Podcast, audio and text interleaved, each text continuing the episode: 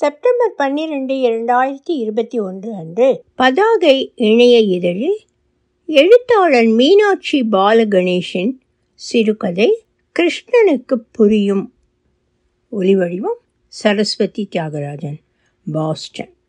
மழை வரப்போவதற்கு அறிகுறிகள் தெரிந்தன. அரண்மனை நந்தவனத்து மரத்தடியில் அமர்ந்து தான் செய்து கொண்டிருந்த கைவேலையை கிருஷ்ணா திரௌபதி மழமளவென முடித்து எடுத்து கொண்டாள். அதனை பத்திரமாக ஒரு பட்டு துணியில் சுற்றி வைத்தாள். மேலே நிமிர்ந்து ஆகாயத்தை பார்த்தாள். கூட்டங்களாக கருமேகங்கள் ஓடிக்கொண்டிருந்தன அவளுடைய எண்ணங்களும் நீர்கொண்ட மேகங்கள் போல் கனத்து எங்கேயோ விரைந்தன. அதற்குள் பணிப்பெண் நந்தினி ஓடோடி வந்து அம்மா ரதம் தயாராகிவிட்டது. தாங்கள் சொன்னவாறே பழக்கூடைகளையும் பலகார பாத்திரங்களையும் அதில் வைத்து விட்டோம் என்றாள். மெல்ல எழுந்த கிருஷ்ணா ரதத்தை நோக்கி நடந்தாள். குதிரைகளை தட்டி கொடுத்தபடி தயாராக இருந்த ரத சாரதி அரசியை கண்டதும் பணிந்து வணங்கினான். பரிமளா நான் இரண்டு பேரும் தான் தங்களுடன் வருகிறோம் தேவி என்றாள் நந்தினி. போதும் இந்த பால் பாயச பாத்திரம் சிந்தாமல் கூடையை பிடித்துக்கொள் என்றபடி ரதத்தில் ஏறிக்கொண்டாள் திரௌபதி. பட்டத்தரசி திரௌபதியின் அலங்காரத்தை கண்ட பணிப்பெண்கள் அர்த்த புஷ்டியோடு ஒருவரை ஒருவர் பார்த்து கொண்டனர்.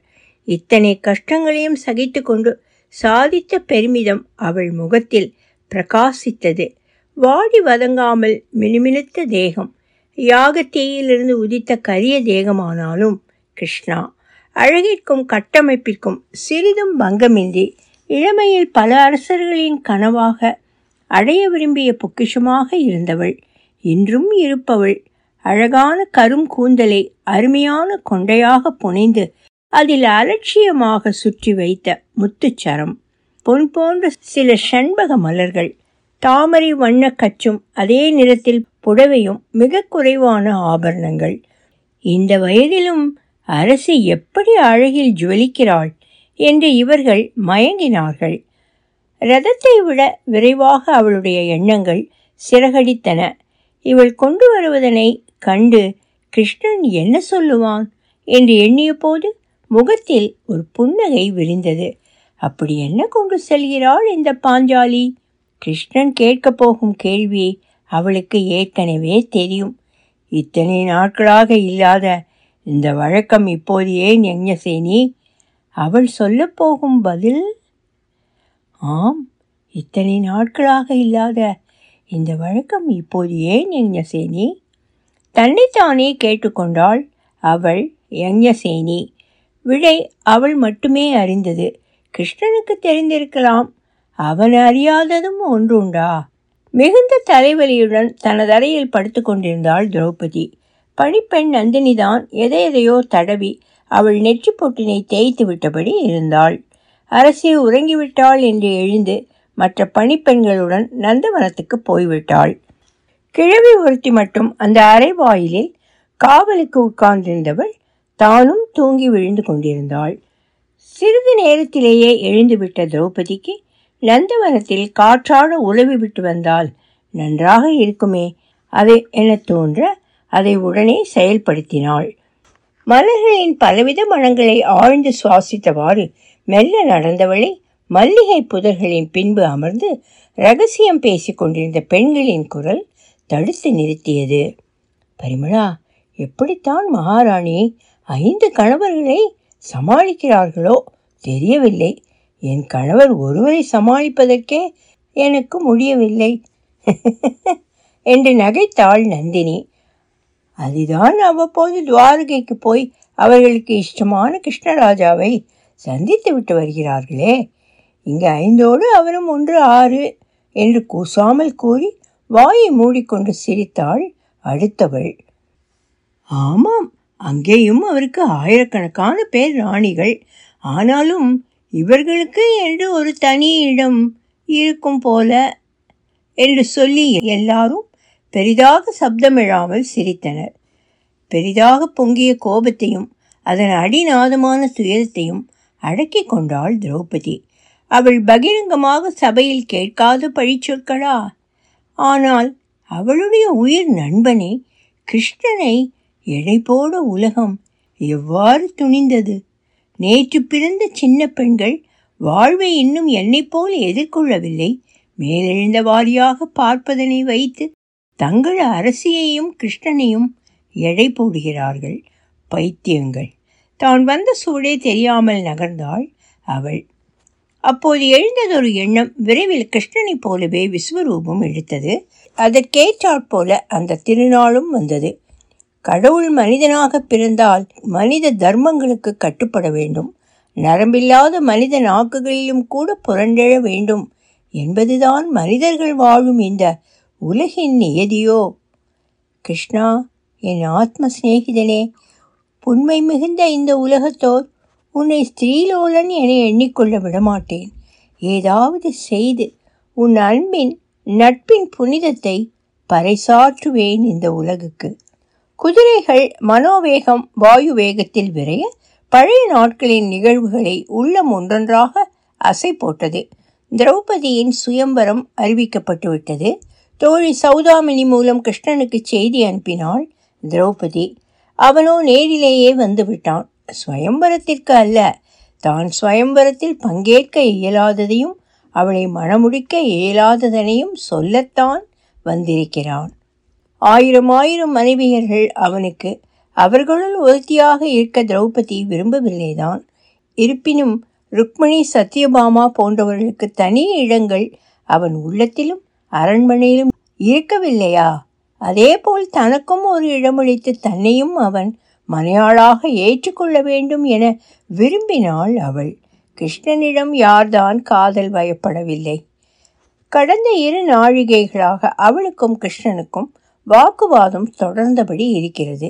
சேடி பெண்கள் பட்டாடைகளையும் பூஷணங்களையும் அணிவித்து அவளை தயார் செய்து சுயம்பர மண்டபத்திற்கு அழைத்துச் செல்ல காத்து அறையின் வெளியே அவர்கள் பேச்சு காதுக்கு எட்டாத தூரத்தில் நிற்கிறார்கள்.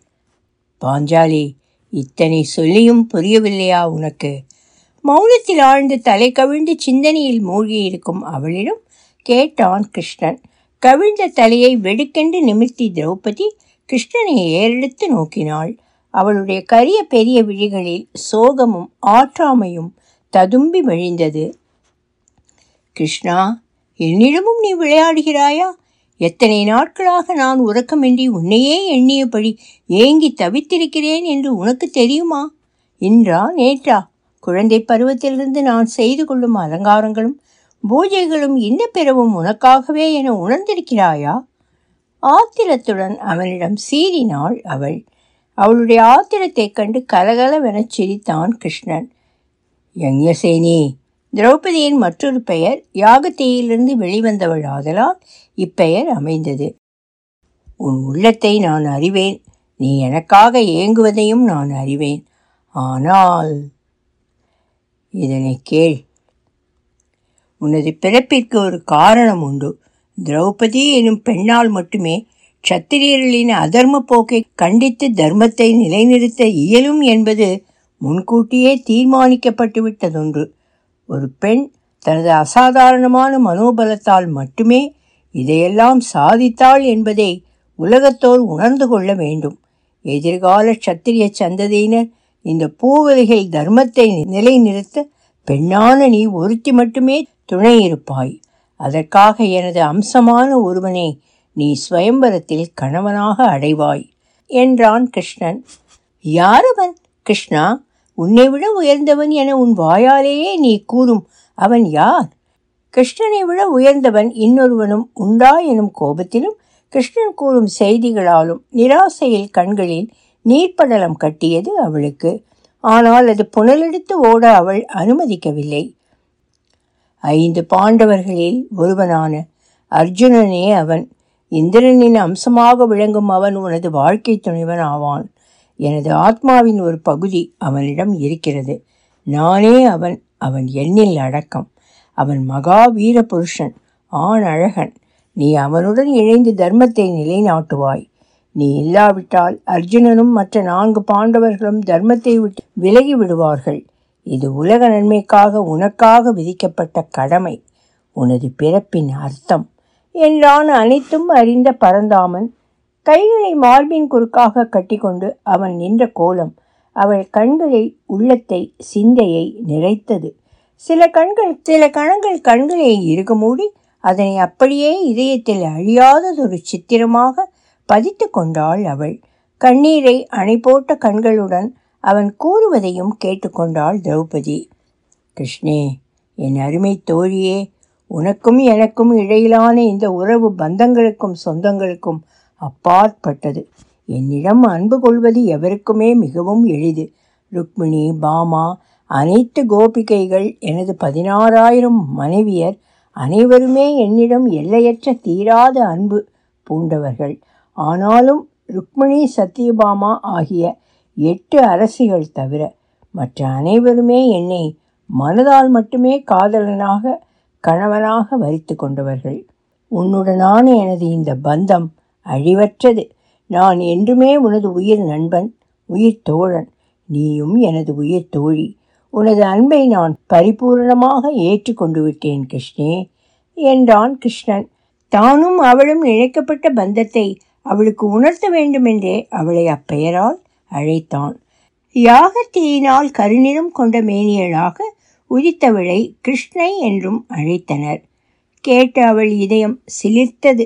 உடல் புல்லரித்து நடுநடுங்கியது. கண்களில் வழிந்த துயரம் இப்போது துடைக்கப்பட்டு சிலிர்ப்பாக பெருகி ஓடியது. கிருஷ்ணா என் ஆத்ம நண்பனே என் இதய தெய்வமே நீ எனது சிந்தனையில் துணையாக இடம் பெற்றுவிட்டாய் என்னை என்றென்றும் காத்து வழிநடத்துவாயா கைகளை கூப்பி அஞ்சலி செய்தாள் திரௌபதி. அவன் கால்களில் விழுந்து நமஸ்கரித்தாள். கட்டாயமாக கிருஷ்ணே நான் உன்னருகே இல்லாவிட்டாலும் எந்த நிலைமையிலும் என்னை நீ நினைத்தால் நான் அங்கிருப்பேன். உனக்கு உதவுவேன். என வாஞ்சையுடன் அவள் தலையை வருடினான் கிருஷ்ணன். வா சீக்கிரம். ஸ்வயம்பர மண்டபத்தில் உன் தரிசனத்துக்காக எல்லோரும் காத்து கொண்டிருக்கிறார்கள். நானும் அங்கு செல்ல வேண்டும் என்று அன்போடு புன்னகைத்தான் அந்த மாய கிருஷ்ணன். அன்று அவனுடைய சொற்களை வேதவாக்காக ஏற்ற பாஞ்சாலி அதனை என்றுமே மறக்கவில்லை. ஆண் பெண் நட் நட்பென்பது காதலாக மட்டுமே இருக்க வேண்டியதில்லை என்பதனை நிரூபிப்பது திரௌபதி கிருஷ்ணனின் நட்பு. உடுக்கை இழந்தவன் கை போல பரஸ்பரம் ஒருவர் மனதை தேவையை மற்றவர் அறிந்து உதவி கொண்டு மலருக்குள்ளே பொதிந்து வைக்கப்பட்டிருக்கும் மனம் போல சுகந்தம் வீசிய நட்பு அது. எத்தனை எத்தனை சம்பவங்கள். அர்ஜுனரை ஸ்வயம்பரத்தில் மணந்த திரௌபதி அவனுடன் வீட்டை அடைந்ததும் தான் ஐந்து பாண்டவர்களின் மனைவியாகவும் தான் வாழ வேண்டிய நிலைமையை உணர்ந்து திகைக்கிறாள். உலகியலின் இயற்கைக்கு அப்பாற்பட்டதல்லவா இது? பின்பு கிருஷ்ணன் முன்பு தன்னிடம் கூறியதனை நினைவில் இருத்தி கொண்டு அவ்வாழ்க்கையை தனக்கு விதிக்கப்பட்ட ஒரு கடமையாகவே ஏற்றுக்கொள்கிறாள். பஞ்ச பாண்டவர்களின் பத்தினியாக அரசியாக வாழ்ந்த காலத்தில் பாண்டவர்கள் புது அரண்மனை நிர்மாணித்து அதில் குடிபுகும் விழாவை கோலாகலமாக நடத்தினார்கள். துரியோதனாதிகளும் அழைக்கப்பட்டிருந்தனர். கிருஷ்ணனும் தன் மனைவியரோடு வந்திருந்தான். மதிய விருந்திற்கு பின் அனைவரும் ஜலக்கிரீடை செய்து நீராடி மகிழ்ந்தனர். விருந்திற்கு இலை போடப்பட்டதும் ஒருவர் ஒருவராக அனைவருமே குளத்தை விட்டு வெளியே வந்து உலர்ந்த ஆடைகளை அணிந்து கொண்டு உணவு உண்ணச் செல்லலாயினர். கிருஷ்ணன் மட்டும் நீரிலேயே துளைந்து கொண்டிருந்தான். என்ன கிருஷ்ணா? யமுனையில் விளையாடிய நாட்களின் நினைவில் வெளியே வர மனமில்லையா? என கேலி செய்த வண்ணம் வந்தாள் திரௌபதி.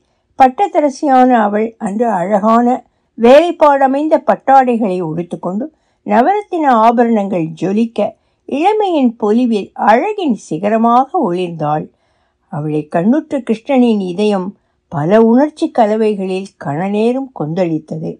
அவளை எதிர்நோக்கி இருக்கும் அனைத்து துயரங்களும் சவால்களும் அவன் மட்டுமே அறிந்ததொன்றல்லவோ ஆனால் புன்னகை ஒன்றையே மறுமொழியாக வழங்கினான் கிருஷ்ணன். அவன் முகத்தை கூர்ந்து நோக்கினாள் திரௌபதி. அது போலி புன்னகை. ஒரு இக்கட்டான நிலைமையை சமாளிக்க விளைந்தது என கணப்பொழுதில் இனம் கண்டு கொண்டு விட்டாள் அவள். விஷயம் இதுதான். கிருஷ்ணனின் அரைத்துணி விலகி நீரோடு எங்கோ சென்று விட்டது எவ்வாறு நீரிலிருந்து வெளிவருவது? அதனால் என்ன செய்வது என்று எண்ணிய வண்ணம் தடுமாறிக் கொண்டிருந்தான் அவன். அவன் முகத்தை பார்த்த உடனேயே புரிந்து கொண்டு விட்டாள் பாஞ்சாலி ஒரே நொடிதான் சிந்திக்கவே இல்லை. தனது உயர்ந்த பட்டாடியின் தலைப்பு பகுதியை சரக்கென கிழித்து நீரில் கிருஷ்ணனின் பக்கம் வீசி எறிந்தாள். அதனை அரையாடையாக உடுத்துக்கொண்டு நீரிலிருந்து எழுந்து வந்தான் கிருஷ்ணன். திரௌபதியும் அண்ணா சீக்கிரம் வேறு ஆடை உடுத்திக்கொண்டு விருந்துக்கு வாருங்கள் என்று விட்டு ஒன்றுமே நடக்காதது போல் சென்று விட்டாள். கிருஷ்ணனின் பார்வை அவளுடைய கிழிக்கப்பட்ட அழகான புடவை தலைப்பை பார்த்து நெகிழ்ந்தது. உள்ளமோ அந்த அன்பின் ஆழத்தில் சென்று அமிழ்ந்து சிலிர்த்தது. அந்த ஆழ்ந்த அன்பின் பிரதிபலிப்பே அவள் பின்னொரு நாள் சபையில் துகிலுரியப்பட்ட போது எல்லையில்லாமல் வளர்ந்த அவளுடைய துகிலாக பெருகியதோ? நாடிழந்து வீடிழந்து எல்லாம் இழந்து பாண்டவர்கள் வனவாசத்திற்காக புறப்பட்ட போது நடுவில் ஒரு இரவு வேளையில் மரத்தடியில் தங்கி இழைப்பாரி உறங்க வேண்டி நேர்ந்தது. அரசகுமாரியான திரௌபதிக்கு காட்டின் கட்டாந்தரையில் உறங்க வேண்டிய கட்டாயம். ஐந்து கணவன்மார்களும் ஆழ்ந்த நித்திரையில் யாராவது ஒருவர் அவளுடைய நிலைமையை எண்ணி பார்த்தார்களா? பெண்ணுக்குத்தான் பதிவிரதா தர்மமா? மனைவியை காப்பதும் அவள் சுகதுக்கங்களில் பங்கு கொள்வதும் கணவனுக்கு இல்லையா? ஒன்றுக்கு ஐந்தாக இருக்கிறார்களே. ஒருத்தர் கூடவா இப்படி மனைவி பற்றிய பிரஞ்சை இல்லாமல் இருப்பர்? உடன் வந்த துணையான கிருஷ்ணன் மட்டுமே விழித்திருந்தான். என்ன பாஞ்சாலி உறக்கம் வரவில்லையா? அம்சத்தூழிக்கா மஞ்சம் இல்லையா? என குறும்பாக விரும்பியபடி அவள் அருகே வந்தமர்ந்தான் கிருஷ்ணன். விளையாடாதே கிருஷ்ணா எனக்கு இதெல்லாம் பழக சில நாட்களாகும் என்று உனக்கு தெரியாதா? என்று பொய்க்கோபம் காட்டியவளிடம் இதோ எனது புஜத்தை உன் தலையணையாக எண்ணிக்கொண்டு இப்போது நிம்மதியாக உறங்கு என வாஞ்சையுடன் தன் கரத்தை தலையணையாக்கி அரசகுமாரியான அவளை உறங்க வைத்த பாச பிணைப்பல்லவா அந்த நட்பு? ஆனால் அவளுடைய ஐந்து கணவர்களும் அந்த நிகழ்ச்சியை ஒரு பொருட்டாகவே கருதவில்லையே. கிருஷ்ணனிடம் அவர்களுக்கு இருந்த அசாத்திய நம்பிக்கையா? அல்லது பாஞ்சாலி மீது கொண்ட நம்பிக்கையா? இரண்டும் தான் என இப்போது தோன்றியது அவளுக்கு. வனத்தில் வாழும் பஞ்சபாண்டவர்கள் பசியில் வாடாதிருக்க சூரிய பகவான் ஒரு அட்சய பாத்திரத்தை கொடுத்திருந்தார்.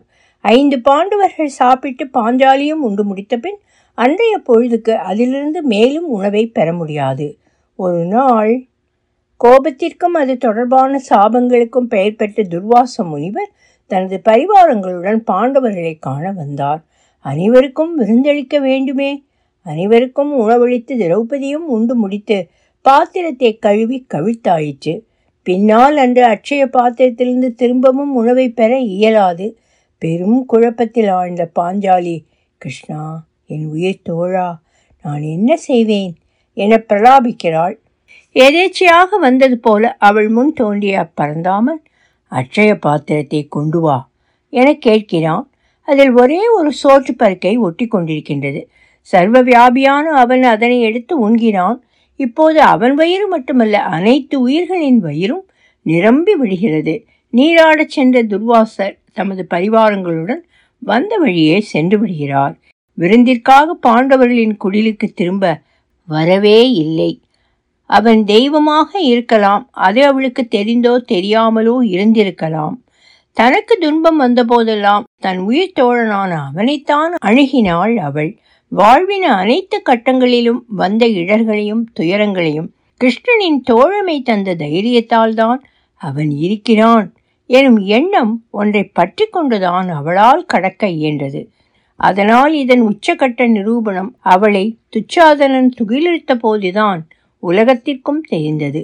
சூதாடிய தர்மபுத்திரன் நாடிழந்து மனையிழந்து மனைவியையும் இழந்து சபையில் அந்த மனைவி அலங்கோலமாக கேவலப்படுத்தப்பட்டு படுவதனையும் பார்த்து கொண்டு கையாலாகாதவனாக அமர்ந்திருக்கிறான். சபையில் பீஷ்மர் முதலான பெரியோர்கள் அரசர்கள் தனது ஐந்து கணவர்கள் என அனைவரையும் பார்த்து நியாயம் கேட்டு கதறினாலே திரௌபதி. தனக்கொரு அநீதி இழைக்கப்படும் போது தனக்கு வேண்டிய உறவினர்களை உதவிக்கு அழைப்பது எனும் பதற்ற செயல் அது. ஒருவரும் ஒன்றும் உதவாத நிலையில் கோவிந்தா பரந்தாமா என தன் உயிர் தோழனை உதவி கழைத்து கண்மூடி பிரார்த்திக்கிறாள். கணப்பொழுதில் துகில் கணக்கின்றி வளர்ந்து கொண்டே செல்கின்றது. பீஷ்மர் விதுரர் ஆகியோர் உண்மை உணர்ந்து திகைக்கின்றனர். என்ன உண்மை? பரந்தாமன் அருள் அருகாமை தோழமை அவளுக்கு பூரணமாக இருக்கிறது என்பது நிரூபணமாகிறது. திரௌபதியை சூதில் எடுத்த விலைமகள் ஐவர் கூட்டும் மனைவி ஆடி விலைப்பட்ட தாதி அடிமைச்சி சீரிய மகளல்லள் ஐவரை கலந்த தேவி என்றெல்லாம் இழுத்து பேசியது துரியோதனனின் கூட்டம். கர்ணன் அவளை இழிவுபடுத்த அவள் துகிலை களையச் சொன்னான். இன்னும் என்னென்னவோ பேசினார்கள். யாருக்காக அவள் இவை அனைத்தையும் பொறுத்து கொண்டாள்? தன் கணவர்களுக்காகவா? இல்லவே இல்லை.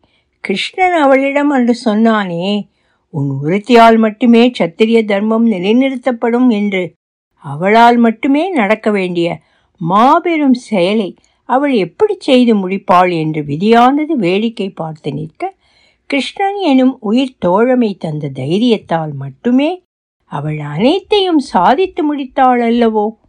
அவள் வரையில் அவள் பிறப்பும் திருமணமும் பட்ட துன்பங்களும் சகித்துக்கொண்ட அவமரியாதைகளும் அவள் செய்ய வேண்டிய சாதனைக்கான படிக்கற்கள்.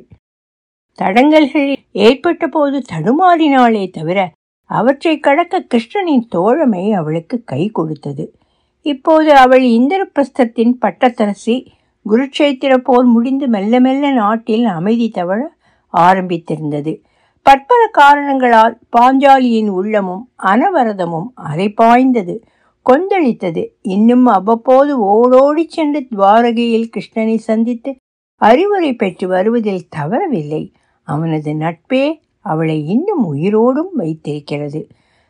திரௌபதியின் ரதம் துவாரகையை அடைந்து விட்டது. துவாரகை அரசன் கிருஷ்ணனின் மாளிகை முகப்பில் நின்றது. ருக்மணியும் பாமாவும் உப்பரிகையிலிருந்து அவள் வருகையை கண்டுவிட்டு ஓடோடி வருகிறார்கள். வாருங்கள் அக்கா என ஆசையாக அணைத்துக் கொள்கிறாள் பாமா. பிரயாணம் சௌகரியமாக இருந்ததா பாஞ்சாலி? என அன்போடு அவள் கூந்தலை வருடியபடி கேட்ட ருக்மணி அவளுடைய கம்பீரமான அழகை கண்களால் ஆசை தீர பருகினாள். வா கிருஷ்ணே என்ன திடீர் விஜயம்? என குறும்பு புன்னகையோடு வரவேற்றான் எல்லாம் அறிந்த பரந்தாமன். மெல்ல அசைந்து கொண்டிருந்ததொரு ஊஞ்சலில் அமர்ந்து கொண்டிருந்தான். வழக்கம் போல திரௌபதியின் நெஞ்சம் ஆனந்தத்தால் நிரம்பி தழும்பியது. அவனை கண்டதும் உள்ளம் அடைந்த ஆசுவாசத்தில் முகம் விகசித்தது. கிருஷ்ணா அண்ணா நீ சௌக்கியமா? என்று அன்பு ததும்ப கேட்டவள். பின்னால் பணிப்பெண்கள் கொண்டு வந்த பழக்கூழிகளையும் பலகார பாத்திரங்களையும் ஒரு பக்கமாக வைக்கச் சொன்னாள். வைத்தவர்கள் தங்கள் அரசியின் அடுத்த கட்டளைக்காக ஒரு புறமாக ஒதுங்கி நின்றனர். தானே பால் பாயசம் இருந்த வெள்ளிச்செம்பை எடுத்து பாயசத்தை வெள்ளிக்கிண்ணத்தில் நிரப்பினாள் பாஞ்சாலி. ஊஞ்சலில் கிருஷ்ணன் அருகே வைத்தாள். தனது இடையில் செருகியிருந்த சின்ன பட்டுப்பையை எடுத்தாள். அதற்குள் ஒன்றும் பெரிதாக இல்லைதான். ஆனால் அவள் வரையில் அவள் தன்னுடைய ஆத்ம நண்பனுக்காக கொண்டு வந்திருந்த காப்பு ரட்சை அதற்குள் இருந்தது. பத்திரமாக வைத்திருந்த தனது கிழிந்த கிழிக்கப்பட்ட எனலாமா? பட்டுப்புடவையின் சரிகை இழைகளை கவனமாக பிரித்தெடுத்து அவற்றை முறுக்கி ஒரு அழகிய பின்னலாக பின்னி இடையிடையே அழகான நல் முத்துக்களை சேர்த்து செய்த ஒரு ராக்கி ரட்சை காப்பு என்றெல்லாம் சொல்லுவார்கள். இத்தனை ஆண்டுகள் நட்பில் இப்போதுதான் முதல் முறையாக தன் நண்பன் கிருஷ்ணனுக்கு ரட்சாபந்தன் காப்பு அணிவிக்கப் போகிறாள் அவள். ருக்மிணி சத்யபாமியின் கண்கள் ஆச்சரியத்தால் பெரிதாக விரிந்தன. கிருஷ்ணன் அரிமுறுவல் பூத்தபடி அவள் செய்கைகளை நோக்கினான். தன்னிச்சையாக கையை நீட்டினான். என் ஆத்ம நண்பனுக்கு என்றென்றும் நீண்ட ஆயுள் சந்தோஷம் எல்லாம் இருக்க பிரார்த்திக்கிறேன். அவன் கையில் அழகான அந்த ரட்சையை கட்டினாள் கூடவே இருந்த சிமிழிலிருந்து சந்தனம் குங்குமத்தை அவன் நெற்றியில் திலகமாக அணிவித்தாள். பாயச கிண்ணத்தை எடுத்து கையில் கொடுத்து பருகச் சொன்னாள். உனக்காக நானே தயாரித்தது கிருஷ்ணா. நன்றாக நன்றாக இருக்கிறதா? என்று கேட்டபோது அவளுக்கு தொண்டையை அடைத்தது. காலில் விழுந்து நமஸ்கரித்தாள். என்னை ஆசீர்வதிப்பாய் கிருஷ்ணா என வேண்டினாள். என்ன பாஞ்சாலி இது? புதியதாக இந்த வழக்கம் என்ற ருக்மிணியிடம் கிருஷ்ணன் பொருள் பொதிந்த பார்வையை பரிமாறிக்கொண்டான் கிருஷ்ணா உனக்கு புரியும் அல்லவா? என்று மெல்ல கேட்டாள் திரௌபதி. கிருஷ்ணனுடைய முகத்தில் எப்போதும் போல புன்னகை தவழ்ந்தது.